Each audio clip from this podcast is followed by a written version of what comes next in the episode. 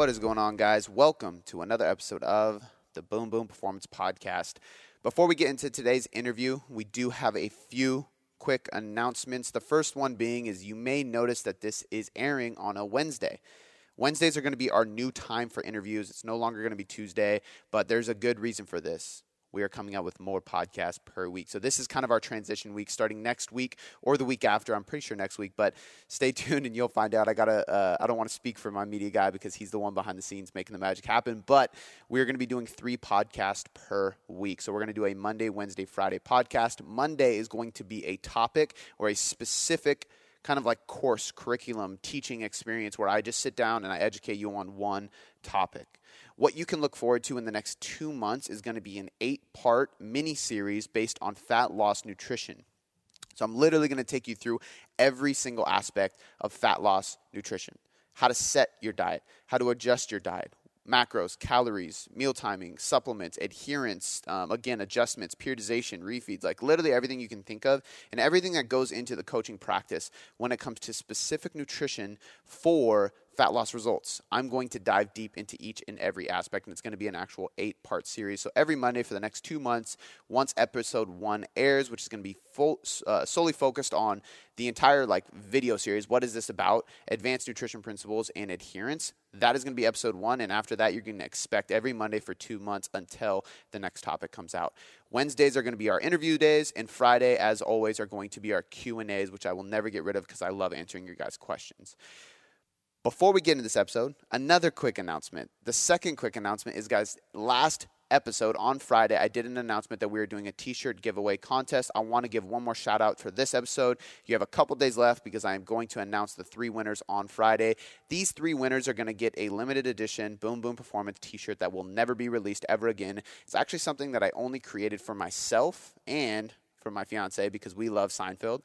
But I had to order too many t-shirts just to get mine. So I decided, hey, I'm going to order some. I'm going to give them away to some listeners. So what you can do right now is head over to iTunes. You can leave us a five-star rating and review, and I'm going to pick three people to get an exclusive Seinfeld Boom Boom t-shirt.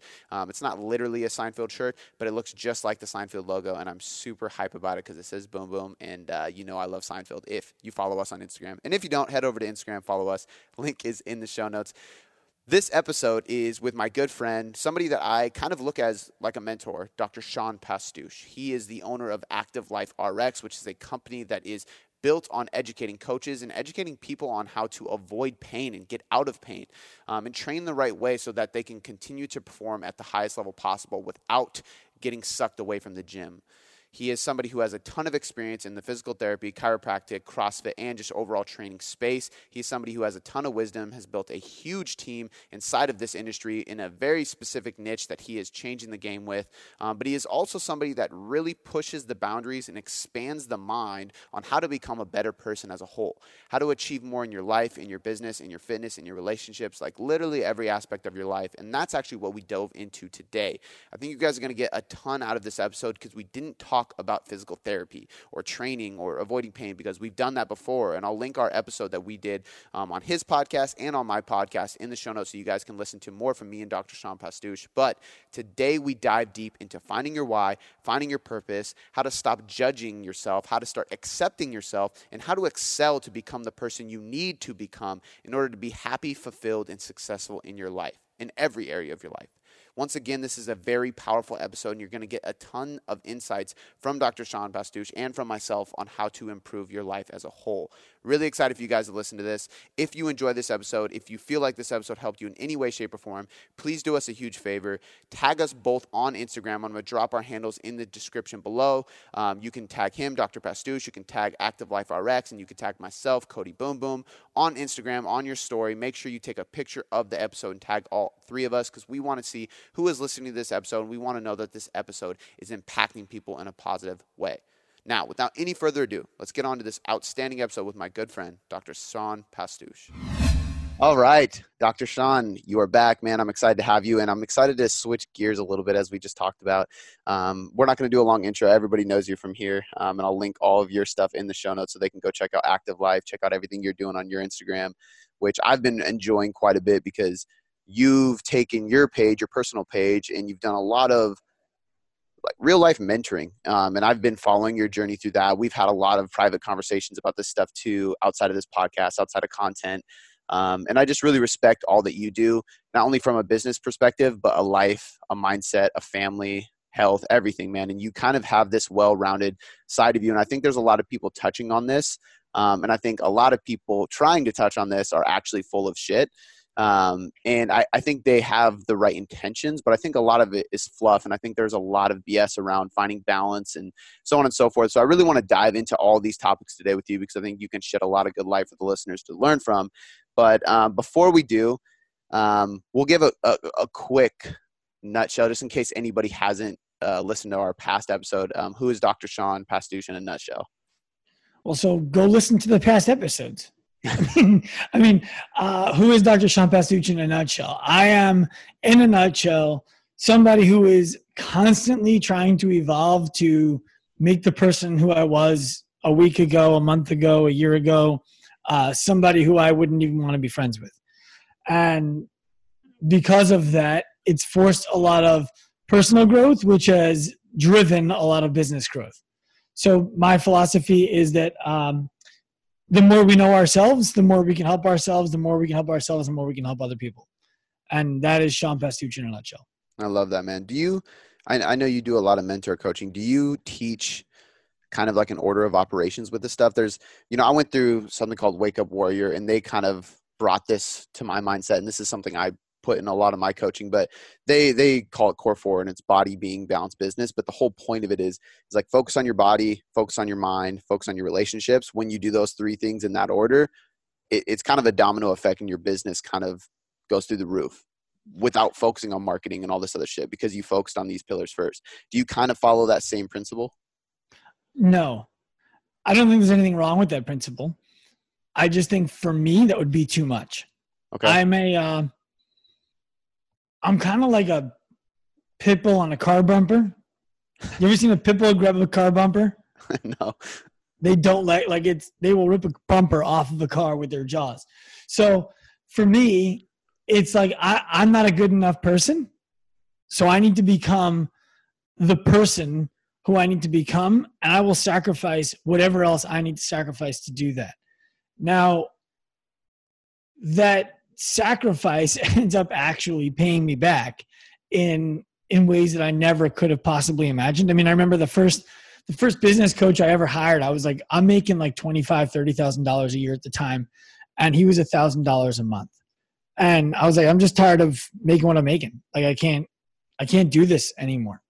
And he was like, if you want to be better at business, you have to become a better person and I was, uh, you know, that flabbergasted me because I'm like, what do you mean? Like, all I tried to do is help people. I work 17 hour days, six days a week to help people. How am I going to be a better person than that? And he's like, that's a good question. You got to figure it out because you're not a good enough person to be as successful as you want to be. And I was really frustrated when he told me that because it was, it was almost like when you watch these shows and these, eccentric billionaires have these gurus who walk around shaking feathers, burning incense, and saying, like, the energy is right now. I'm like, dude, you're not doing anything for me. And then I started to actually apply the concept that maybe I wasn't that awesome, and everything started to fall into place. So, what action steps did you start taking to change into the person you needed to become? So, the, the first thing that, that we learned in, in, with this particular mentor was the concept of the, the golden rule. You've heard the golden rule? Treat people the way you want to be treated? Yeah. Yeah. Terrible fucking rule. Terrible rule. Because uh, most people don't want to be treated how I want to be treated. And that's what was getting in my way. It was all like this is this is cruise control for Sean Pastuch. It's easy for me to tell you what I believe you're doing wrong tell you how I believe you should do it better, and do it without thinking about how it makes you feel because it doesn't matter to me how I feel. If I hear something from somebody else that I believe to be true, I just need to hear it. Tell me what to do, and I will do it if it will make me better. Other people don't operate that way. And that's not a bad thing. Other people think things through more than I do. Other people are more empathetic all the time naturally than I am. Other people have more emotions than I do. You know, some th- there's a lot of things that make me different than other people. And if I fail to recognize where they need to be met, then I'll be really good at communicating with the people who want to be treated like me. And everybody else will be missed. I love that, man. It's it's funny because I'm actually re-listening to the audiobook um How to Win Friends and Influence People. Um and have you read that or listened to it? I have not. I it's one of those books on my list of like you need to get through this eventually, but I haven't. I haven't done it yet. The, the first time I read through it, I didn't get through it all. Um, but I'm listening to it on audiobook, and he harps on exactly what you're talking about, and, and essentially just the idea of that everybody's kind of selfish and wants uh, the conversation to be focused about them. They want you to listen to them. They want to be heard. They want to talk about themselves. They want to hear their own name. They, they, everything needs to be personalized to them. And I think that's a little bit of what you're talking about right now. Is like everybody's kind of in their own lane, but you almost have to get outside of that and, and think about what other people are doing what other people want in order to help them more, help yourself more. Well, so I'll go a little bit deeper with you. I, I don't want to do the whole thing because it would take the whole podcast. Yeah. But you asked what I do with with my mentor clients, and the first thing I do is I send them a video that I recorded uh, in a studio to demonstrate this point. And the idea of it was, this mentor said to me, you know, why do you do what you do? What what is the why behind the profession that you chose and the way in which you execute your profession? I was like, oh, this is easy. I've been thinking about this for years. I want to provide for my family. I want to leave a legacy. I want to change an industry. He's like, wow, that's inspiring, man. Thank you. He's like, too bad it's all bullshit. I said, well, what do you mean? That is not bullshit. I've been thinking about that since like college. What do you mean that's bullshit? He's like, well, let me put it to you. What would happen in your business if your wife and kids died tomorrow they're gone. Unfortunately terrible accident they're gone tomorrow. Do you quit the job that you're operating? I was like no i don't. He's like do you put more time in this? Yeah i probably do. He's like okay so providing for your family is out and let's double down on providing for your family. He's like you told me you were offered a job working in finance in hong kong that could have netted you seven figures a year and you turned it down to do this. I said yeah and he's like, well, seven figures would do a much better job of providing for your family than 30 grand a year. Wouldn't you say? I said, yeah. He's like, then that's all, everything that you said is not actually what you want. And that's why you're failing to reach it. He's like, you don't even know what you want. You don't know why you want it. So you need to spend some time figuring that out. That was our first meeting. I'm like, what the fuck? so I, after that, I, I had the worst, one of the darkest months of my life, like emotionally darkest months of my life. And I'm not an emotional guy, usually. So I would journal, I would meditate, I would call friends, I would talk to my wife, I would go on walks, trying to figure out what I want. And then I walk into our next meeting, and I'm like, I landed on it. I don't like it though. He's like, What do you mean? I'm like, I know what I want, but I don't like it. He's like, Well, that's who you are. You got to forgive yourself. But what is it that you think you want? And I'm like, I want to win. And I want to be in control of that win. Period. And he's like, You you're telling me that you want to win and you want to have control over the outcome. I said, Yes. He's like, Cool, I have something for you reaches into his pocket, pulls out a piece of paper, puts it on the table. And on the piece of ta- on the piece of paper, it has two words. It says control and winning. I'm like, what is that? I what what kind of hocus pocus yeah. is that? How many pieces of papers do you have in your pocket? you know? And then he proceeded to teach me how he knew that about me without me knowing it about myself so that I could teach it to other people and recognize it in other people without them even recognizing about themselves. And it's all about the intersection of decision making speed and emotional attachment to things. So essentially, if you, if you look at an intersection, we have people who are fast all the way on the right, people who are slow all the way on the left. Fast people make decisions quickly with little information. Slower people make it all the way on the left. They need a lot of information. Then on the top of the chart, we have people who are task oriented. They're not really worried about the emotion of the situation. And on the bottom of the chart, we have people who are very emotional. And they're not so worried about the task. It's a fluid graph. That's why it takes so long to, to describe to people. I have a video. I'm happy to send it to you. Um, but the concept of it is we all land in one of four quadrants. Where within that quadrant we land is very specific, and that makes us very different than everybody else. But the two basic needs of somebody who lands in the quadrant that I land in are power and control over myself and my environment and the ability to win. And that's what I always looked for in any situation I was in. And it's what I always tried to help people get in any situation that they were in, despite the fact that for some of them it was just about being noticed having people like them.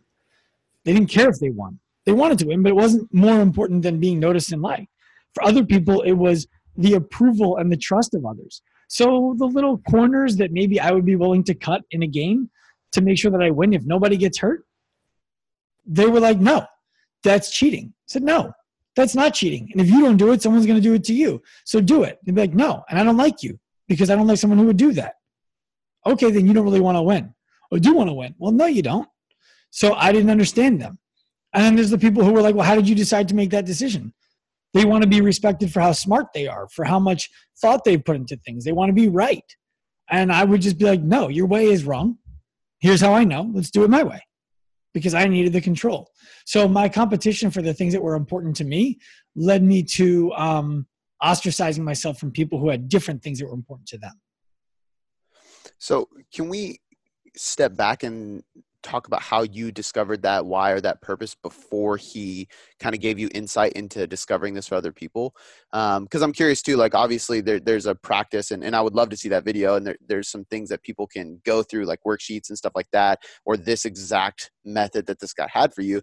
But for those listening like one of my questions that i actually had on this paper to talk to you about was uh, number one, what's your why? Number two, how did you find that? And number three, how does one find their why or purpose? Because that was you did a whole podcast on that, and I'll link that in the show notes for people to listen to because I think it was really good. What was it that allowed you to find your why in, in this need to win and control that win before he kind of described how he found out about you? So I just started thinking about all the things that made me happy, all the moments in my life where I was like, yes, this is it. This is what I've been searching for. This is what I want I started thinking about those moments. And I started thinking about the moments in my life when I was most upset, most angry, most sad, you know, all of those negative things. And I started to write them down. I was like, I was happy when I, you know, pitched a shot, a complete game shutout in high school, when I won the wrestling match that was important, when I got this score on the SATs, when I got into this school and other people who used to make fun of me didn't, when I achieved this, eh, like all of these things were based around achievement where I did things independently, whether it was a team environment or not. And all of the things that were negative for me were moments where I felt as though I had no control. I got bullied when I was in seventh grade by an eighth grader, and I was afraid of him. And I left school, and I felt like such a bitch for leaving school. And then I got back to school, and I called him out for it because my father told me to do. And this kid would have pounded me. And I walked into school the next day, and I was like, "Hey, if you want to fight me, I guess now is the time because I'm not going to run around scared all the time. I don't know why you want to fight me, but I'm down to do it." And when he didn't fight me in that moment, I was more upset because I didn't get to face the fear of what it would be like to get in a fight with somebody who might pound me. I felt like a total loss of control. And I felt like he had all of the control. And all of these moments in my life came together where I said, happy, in control, winning. And winning in such a fashion that the person I competed against knew they lost. Like I was the guy in sports who, if I, I I've struck people out and screamed at them in baseball. Like struck a guy out, and if he had a tough at bat where he fouled off a bunch of pitches, I got hyper competitive. I struck him out. I would get the ball back from my catcher, walk towards where he was walking towards the dugout, and just fucking scream at him. And That's not healthy, you know? But um but I loved it. Like that's when I was on top of the world is when I was doing things like that. I needed to win and you needed to know that you lost. That's where I needed to be. That's when I was happiest. So part of becoming a better person was recognizing that there are ways for me to win in which you also win. You know, and once I recognized that, it opened up huge doors for me. There are ways for me to relinquish control when it is the best thing for me to do in order to win the long game together instead of the short game by myself. Does that does that make sense? Absolutely. My my curiosity too is is around you, what you said to him was that I know why or, or what my why is, what my purpose is, but I don't like it. Yeah. Was was it hard to did you have to like sit on that for a while and, and see like what actually made you happy, what your purpose was, what your why was, um, and like kind of subconsciously trying to avoid it? Is that what you realized because you didn't like it, and why didn't you like it? Yeah, totally. That's exactly what it was. I, why wouldn't why didn't I like it? My happiest moments were making somebody else feel miserable and then screaming at them to compound. You know, like that's not cool. That's not who I want to be in the world. I'm more than happy to still be that guy in a competitive environment. You're trying to eat me, I'm trying to eat you, no problem. Let's, you know, winner wins, loser dies. I'm cool with that. But in the real world, that doesn't fly. So I have to get that out on my own so that other people can win because I was there, because that will allow me to win. I didn't like that that's how I felt. I didn't like that for me to be happy, you had to feel dominated. I knew that wasn't going to get me where I wanted to go. And I was in this place of like, well, this is who I am. How am I ever going to be successful if this is what makes me happy? There's no industry, there's no career, there's no relationship that benefits from that kind of personality. That's why I hated it. That's why I didn't like it. And that's why the coaching around, well, you know, you can win and so can somebody else at the same time was so valuable. Is there any other situations that you see this with people you work with? Like where they just try to avoid their purpose or their why because they don't like the result of what they're seeing? 100%. I have a staff of 17 people, and every Monday I send an email out to the staff at 5 a.m. The email might be a recap of last. It's always a recap of last week, a look forward at this week of what's coming up, and something that maybe I'm struggling with in the moment, something that I've overcome in the moment, and acknowledgments of things that people on the team have done exceptionally well. And I have staff members who just do their job so well every single week. And they don't do anything above and beyond their job. So they don't get mentioned in the acknowledgments. And I had one of them who reached out to me who was like, Hey, I feel bad. I'm not contributing to the company enough. Um, I need to do more and I will. And I apologize. I was like, dude, you are doing exactly what the company needs you to do. I am failing you as a leader for not mentioning, by the way, here are the people who have just done their job so well that I can think about how to make more opportunities for you guys. So in Monday's email, I'm going to do that.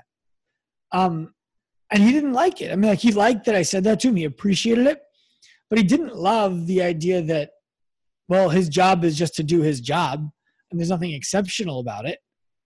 But there is something exceptional about that. Other people couldn't just do that and do it well. Do you follow me there? Yeah, yeah. I, you know, I have I have people who I've gone through this this experiment with or this exercise with, and they discover that the most important thing in the world to them is for other people to notice and like them, and they think that that's shallow and meaningless. And I'm like, no, it's it's a big deal. Like if if you're good at getting people to notice you and getting people to like you, then by association you can help me get people to notice me and like me. You can get people to notice and like your wife. You know how to notice and like people who need to be noticed and liked and who doesn't. So there's a huge value to having that be your most important thing because you spend your entire life trying to get it. It's about how you manage your urges that makes you valuable or value I don't want to say value less, but less valuable. Right. And, the second part of that question, how does somebody find out all this by themselves? Somebody listen to this is like, man, I have no idea what the fuck my why is. How do so, I find my purpose? And and that's such a big talk about when we're reaching goals is like you need to discover your why first. And I think some people get overwhelmed with it because they don't know how to search for that. They don't know how to kind of deep dive with themselves. Yeah, I think that's a great question. And I don't think there's a singular answer to it.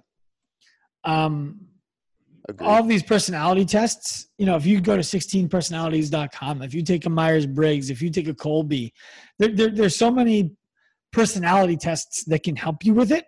I think the best thing for you to do is to be patient with it and to to track it intentionally. You know, the, the thing that got me there was not patience. It was intentional tracking, but a month for me, if you, you guys don't know me and a month is a long time in my world. A long time. So it was the everyday waking up, thinking about what are the things that make me happy when I'm in the shower, what makes me happy, and getting out and immediately writing all of them down. And then looking at all of those things and asking what traits do all of these things have in common? Like, what, am, am I in control? Am I out of control? Am I emotional or am I thinking about getting a job done? Is it, you know, having fun? Is it being competitive? What, what do all of these things have in common? And if, if it makes it easier for you guys, uh, one thing I've done with people is create a chart that has all of these different things in it. You know, write down getting the job done, being in control, emotions of myself and people around me, um, winning or losing, getting noticed, getting liked, having approval from other people, getting trust from other people, people thinking that I'm smart, uh, people thinking, you know, me being correct. Make a chart of all of these different things, and then make a different a different line like those would go across the top. And then across the side write down all of the things that make you happy. All of them. And all of the things that make you unhappy and put a red line between them so you know. Or do them on two separate charts and check the boxes that each of those things applied to. And what you'll find is that for me if i had done it like that every box that made me happy would have control and winning checked. Every one of them. And it's not going to be it's not going to happen fast but if you allow yourself four months six months ask your friends what they think about you um, you'll get there. And it's not meant to be a rush because for me it you know it changes.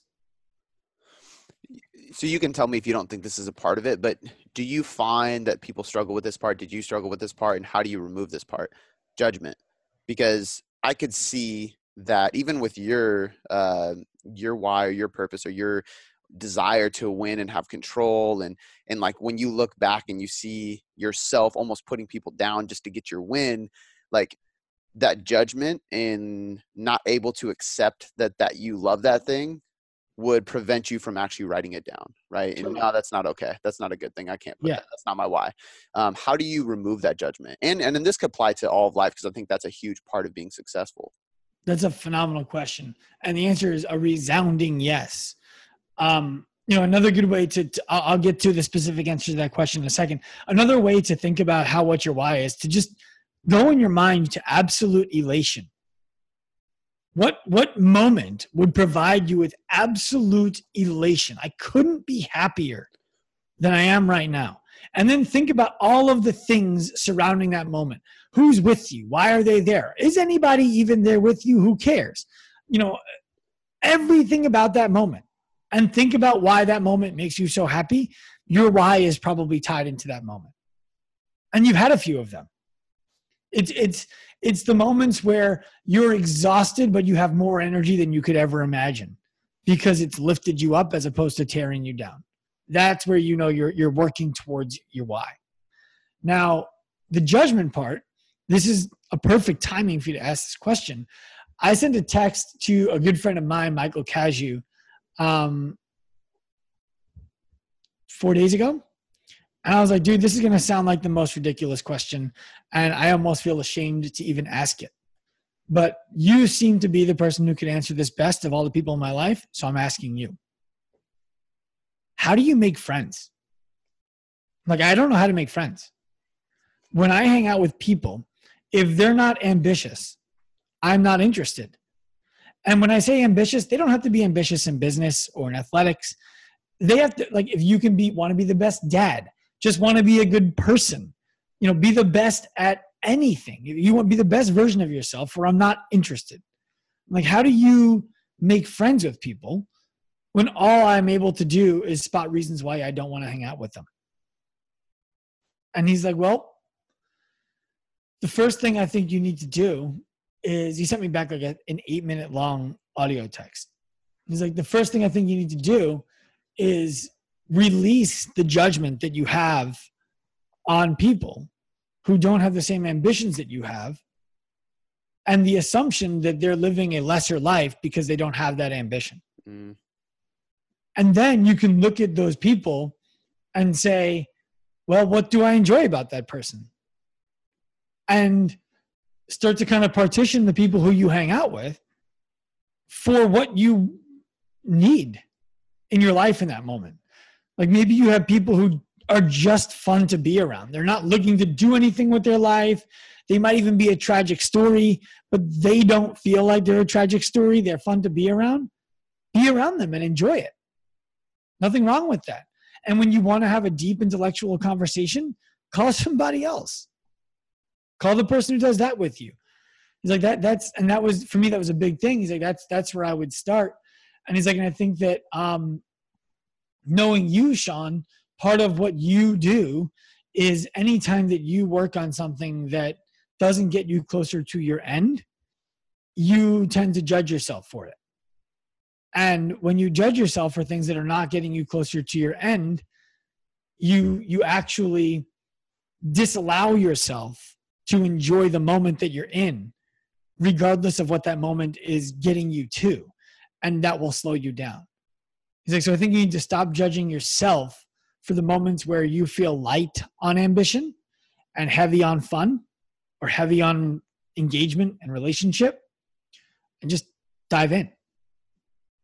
Preaching to the choir man i can absolutely relate to that second half especially. Do you think that because that's definitely the what and i agree with it 100% do you feel like the how is almost questioning everything and what yeah. I mean, what I mean, no, I, I, is, I know what you mean. I, I just I want I want to make sure that people listening don't leave this like cool. So I just keep saying why until I land at it. Totally. Um, and and I think that you question everything, and then you start to build your like you build this. Ma- I picture this master list of all of these things that could possibly be contributing to my why, and then I just knock things off that don't fit as I as I see it. So everybody's why is joy. Everybody's why. Everybody just wants to experience joy in their life. It's the things that get you closer to that joy that represent your why. So it's very simple. Like start making a list of the things that make you happy and start making a list of things that make you unhappy. Identify what the characteristics of those things are and do the ones that you like. And your why, until you figure out exactly what you feel like it is, could most definitely be to pursue things that make me feel this way. And that's easy enough to start. Right? I mean, imagine if everybody did things with the intention of making themselves feel good all the time, irrespective of how other people feel. Yeah. That'd be cool. Yeah. And and and this goes to this goes to business when you when you run a business because it's who am I talking to? What am I talking to them about? How can I help them? What are the words that they use already? Well, if they're like you, this is why people say authenticity wins in business because if you speak authentically, there's millions of people in the world who think similarly to you and your company, identify with the problems that you solve. And if you're clear enough and consistent enough about those problems that you're solving, they have no choice but to work with you mm-hmm. because you fit their why, whether they know it or not. Yeah. I love that piece, man. I think it's so unbelievably simple and i think a lot of people and it goes back to the judgment thing i think a lot of people are afraid to be authentic or transparent because they fear judgment but at the end of the day it's it's the simple i don't want to say secret because there's no secret to business success but i think it's the overwhelming theme of so many coaches and entrepreneurs that are successful. They're very I think, authentic. I, th- I think that the most important thing people who want to be successful in business and, and by no means do i consider myself successful on the level that i plan to be so I want to be clear with that. Like, I'm not the guy who's sitting here saying, I made it. Look what I did. You can be just like me. I don't want to be like me. Same. You know, so mm-hmm. I want to be the next version of me and then the next version of me. The thing that allowed me to go from where I was to where I am was acknowledging that if I want to be able to help other people, I need to make money. Period. If you know, if you open a business to help people, then you open something that helps people that includes a financial transaction. That's what a business is. Otherwise, do it for free. No problem. I'm all for that. Once you recognize that it is okay to make money, in fact, it is necessary to make money if you want to help people at any kind of scale, then a lot of things start to change. I think a lot of trainers just struggle with that because it starts as their hobby or their passion. Hmm. Well, and I've, I've been talking about that a lot recently on the Active Life RX Instagram account because I keep on getting coaches, personal trainers, and CrossFit coaches, and Orangetheory, all kinds of coaches coming to me. Not really so much Orangetheory. I don't know why I even said that. Um, but they come to me and they'll be like, look, I, I love coaching, but I can't make a living. What, how, how did you do it? What do I do? I'm like, well, you're getting paid exactly what you're worth. So do something more valuable, charge a higher price for it, and communicate that value to people so that they're willing to invest. And then you have yourself a business that you didn't have before. What if you had to make $75,000 this year in rural Kansas. How would you do it? You can't tell me that you can't. What if you had to? What if life ended December 31st if you didn't do it? And not for you, but for somebody you loved. You would find a way to do that. Mm-hmm. And if you don't, if you're not the person who rips people off, you're not going to find that by ripping people off and one of the most valuable things that um, I learned about money is that money doesn't change who people are. That's a myth. Money doesn't change anybody. Money amplifies people. And then it's the ability of that person to manage their amplification that will determine whether or not they still are liked, valued, and helpful. And what I mean by that is when I had no money, I was hyper competitive and hyper control freak. That was me. Control freak, hyper competitive. So I won all the time except in business, which sucked.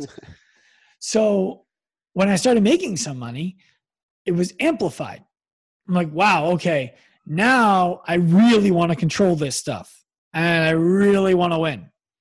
And that was almost dangerous because what I needed to do was amplify in such a larger magnitude, which was I really want to win. I just don't need to win today. And I really want control. I just don't need it all the time because I'm not always the best person to be in control. And once I started to recognize those things, everything started to come together it's a lot of self-awareness man i think that's a big key in so many different areas is just being self-aware and i find you to be a very self-aware per- person. I think anybody i think anybody who does all the things you do and talks about the things you talk about and has overcome or achieved the things you have I, I, I think you just have to be willing to dive into self-awareness and be open-minded and keep searching inside. Um, as in and i know we've been kind of going on this why for a while, and I'm glad we did because I think it's such an important thing. But there's something I really wanted to talk to you about today too. So I want to shift gears slightly, um, somewhat still related uh, to the overall theme of what we're talking about, but that's balance. Um, and the question is, is balance bullshit? Like, and what I mean by that is there's kind of two sides of the coin. There's the person that is very successful but is a workaholic, and then there's the person who is very successful and sometimes you never know because from the outside looking in it can be different but kind of has it all right is that a thing? Is having it all a thing? You have a happy family you have uh, you have balance in your life you go have fun you have relaxation you're getting enough sleep you're healthy and you're very successful like is this possible? Is there a, is there a time where you just have to accept that balance isn't going to happen but you just have to be present and kind of give what you can in those moments? Like what is your kind of just thought process on, process on all of this? It's, you're asking good questions today, my man. so my my thought on that is that um subjective externally judged balance does not exist. Internal balance does exist. Mm, and what I mean by that, what's that? I said I like that. What I mean by that is this the way that you just described balance is not how everybody would describe balance. You know, that that goes back to the idea of projection of priority. I believe it's important to have a healthy body. I believe it's important for me to be a great dad to my kids. I believe it's important for my wife to come first. And I believe that I need to make a lot of money and help a lot of people. So I need to do all of those things very well. Everybody doesn't feel that way. Mm-hmm. So balance to somebody else, you know, for me, it might be 90 10 work life, for example. It's not, it's more like uh, 70 30, I would say. In my case, 75 25. For somebody else, it might be 50 50 or 40 60 or 20 80 or 90 10. That's balance. It's it all depends on if you guys if you've seen a scale, a scale tilts in the middle. Well, if we move the middle, if we move that post that the, that the balance, the seesaw sits on, if we move it all the way towards one side, well, then to create balance, we need 90% of the load in a different place. And that all depends on where you are. Does that make sense? Yeah. So I'll, I'll give myself for an example. I believe that once you're married and have kids, you have responsibilities to other people that are not that are not necessarily in your best interests in the short moment. You know, I, it's not in my best interest to stop what I'm doing at 6:40 to get my daughter out of her crib and start watching Team Umizoomi. You know, or or cooking her breakfast. That is not in the best interests of me or my business in that moment. Not my fitness, not my business, none of that. That is only in the best interests of me and my daughter getting to cuddle on the couch. That's it. Now, that's important. I had kids. It wasn't their choice to come into the world, it was mine to bring them into it with my wife. So I then have a responsibility to make sure, in my opinion, that they are taken care of. My wife, I chose to marry her. She chose to marry me people ask, Hey, how's marriage? I'm like, good right now, as far as I know. I'll find out when I get home. you know, it's, and, and I don't mean that in a negative way. I just have an understanding that if I don't continue to earn my wife's love, it will go away. So I have to have communication with her about what I need too. So that she understands, for example, if you've ever the five love languages. Yeah. My wife's biggest love language is quality time the biggest thing that sucks energy from me in the world is wasting time. So balance to one person might be, oh, you spend you spend time with your wife and time at your work. Fuck that. It's not about time. It's about energy. So when I spend time with my wife, we've identified what does quality time look like to you, babe? Because as much as I love you, I could see you for 10 minutes a day, give you a kiss, have sex, and a meaningful conversation in those 10 minutes. Um, and maybe spend like half of Sunday together, and I would feel completely loved. That won't work for her. So what does quality time look like? Because to me, it's not sitting on the couch and watching TV. It's not us on our cell phones in the same room. So if we're doing that, that is wasting my time. That makes me upset. What makes me even more upset is that it's not even quality time for you. So we need to do more time together. So finding the balance is understanding what everybody really, really, really needs and then giving that to them. It's not, it's not 50, 50, this and this, 30, 30, 30. It's none of that. I used to work out for two hours a day. I was, I was fucking shredded. Now, I, today my workout was 24 minutes with my wife outside. That was our quality time today. We did one person's on the Rogue Echo bike, just moving it at whatever pace, while the other person does 20 Russian kettlebell swings, 20 push ups, and um, 50 meter side shuffle each way twice. That was it. That was the workout for 24 minutes. I am nowhere near as fit as I used to be. I couldn't even tell you what I could squat, no idea what I could bench, no idea what I could deadlift right now. I haven't done a snatch or a clean in a year. I don't even know what a bar muscle up looks like anymore. Who cares? It's not important to me. Am I no longer in balance because my fitness is not as intense as my business or my personal life? Do you follow me? Yeah, absolutely. So I, th- I think I think that the to kind of pound this home for people because I think that for a lot of people the difficulty here is expressing what balance looks like to them to other people.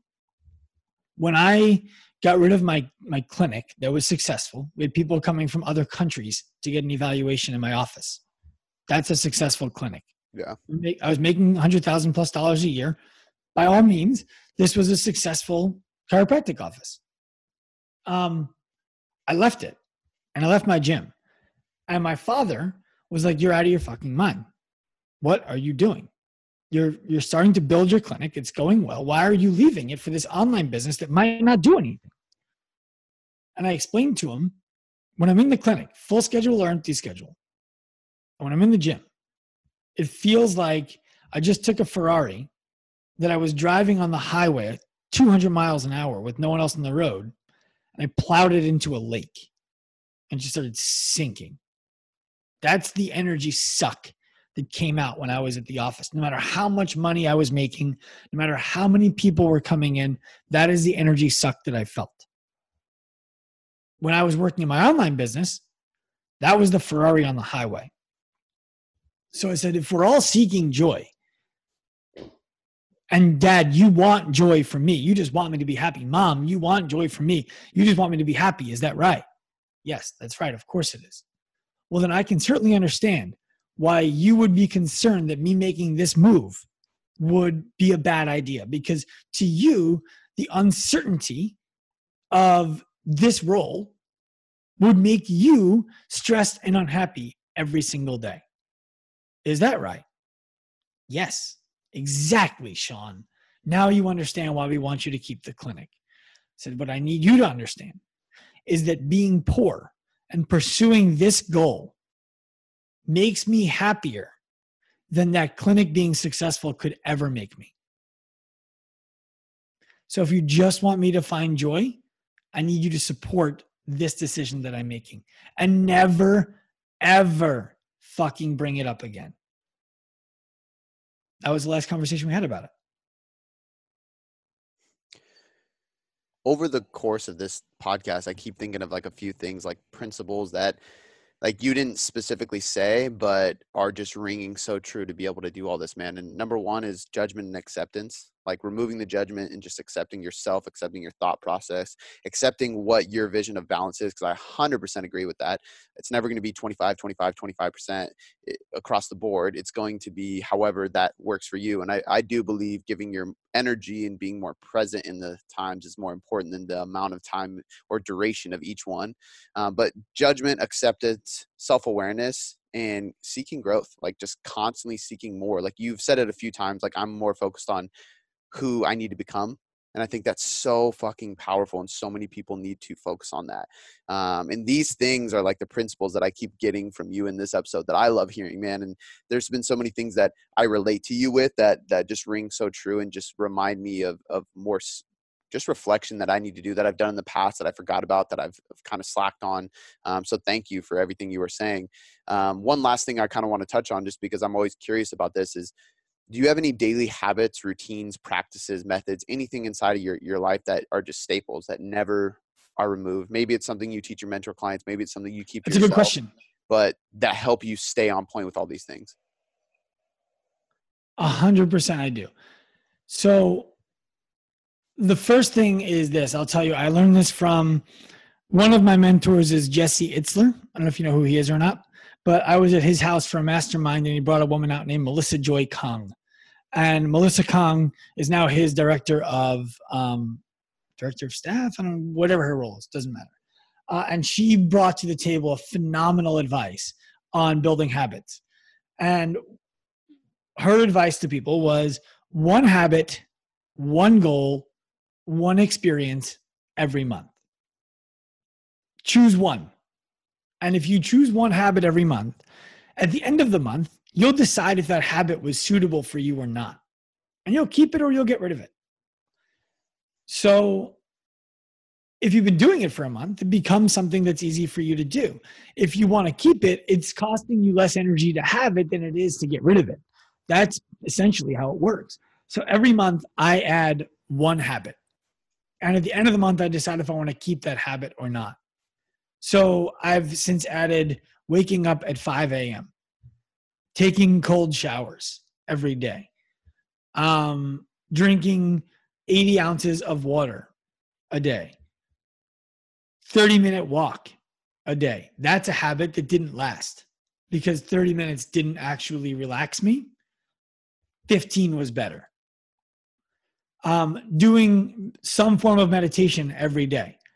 That's a habit that didn't last because it actually stressed me out to think I need to meditate right now. I'm feeling good. I don't want to stop and do this. So now I meditate when I feel like I need to meditate. And that's usually helpful. Um, reading 10 pages in a book every day.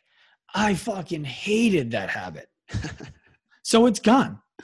But the thing is, I think that people people create try to create seven habits at a time they don't know why they can't sustain them. They don't know which ones they like and which ones they don't like because each habit takes a little bit of energy to have.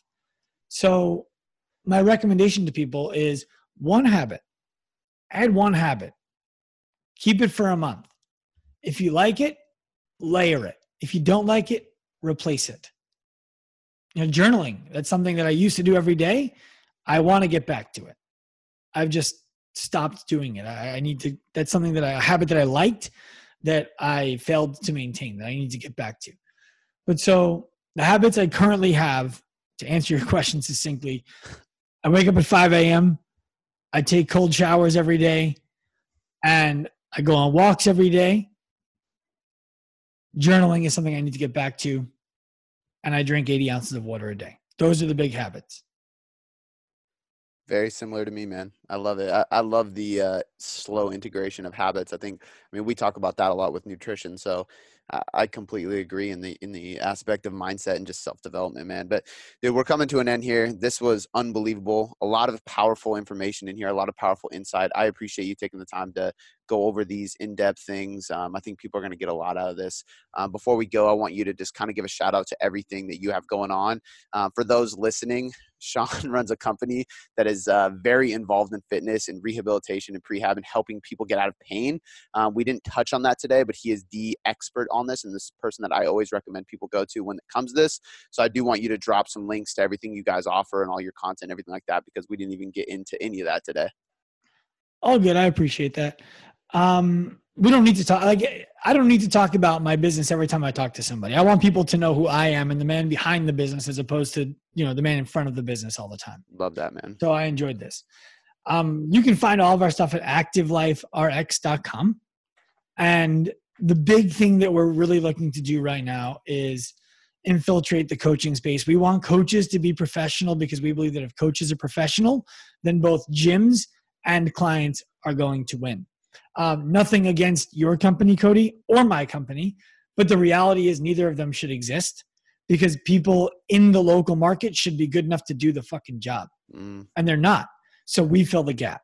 My dream is that we're educating the people who are filling the gap instead of us. Um, that being said, we run what's called our coach program, which is an online opportunity for coaches who want our education but aren't ready to dive all the way into spending $2,500 up front or $5,000 up front to do all the stuff that we do. The coach program is something that coaches can use every single month where they get access to our assessments, training tools, and then they can apply our our programs that we've developed while they develop their own skills they can distribute our programs to their clients for free so that's the big thing that we're doing right now is we want our methodology out there. We want people getting helped and we're down to meet coaches where they're at. We don't need you to come all the way up to a high ticket item to learn the stuff that we're doing. So the active life coach program is where you should be going if you're listening to this and you're a fitness professional. If you're not reach out to us and we'll work with you one-on-one. I love it, man. And once again, I can't recommend them enough, guys, um, especially from somebody who runs a business in the same kind of uh, light. Like we're so big on education, and we tell every client, like, "Hey, our job is to make sure that you don't need us at some point." And the reality is, is not enough coaches are out here doing that. So these are people you guys can trust, just like me. Um, man, once again, thank you for coming on. I really, really enjoyed that conversation. I'm glad we went that route. Um, I appreciate you coming on as always, man. I appreciate you as a human being, being in my life, and being somebody that I kind of use as a mentor from afar, man. So once again, thank you. My pleasure. Can I drop one more little pearl based on what you just said there? 100%. What you were just describing was being wanted and not needed. And I think people forget how easy it is to do the things that we want to do and how hard it is to do the things that we need to do. And in forgetting, we all want to be something that somebody else needs. Nobody wants the things that they need. Everybody wants the things that they want. So if you aim to be wanted instead of being needed, you make somebody autonomous of you, they're never leaving. Love that, dude. That's a perfect note to drop on.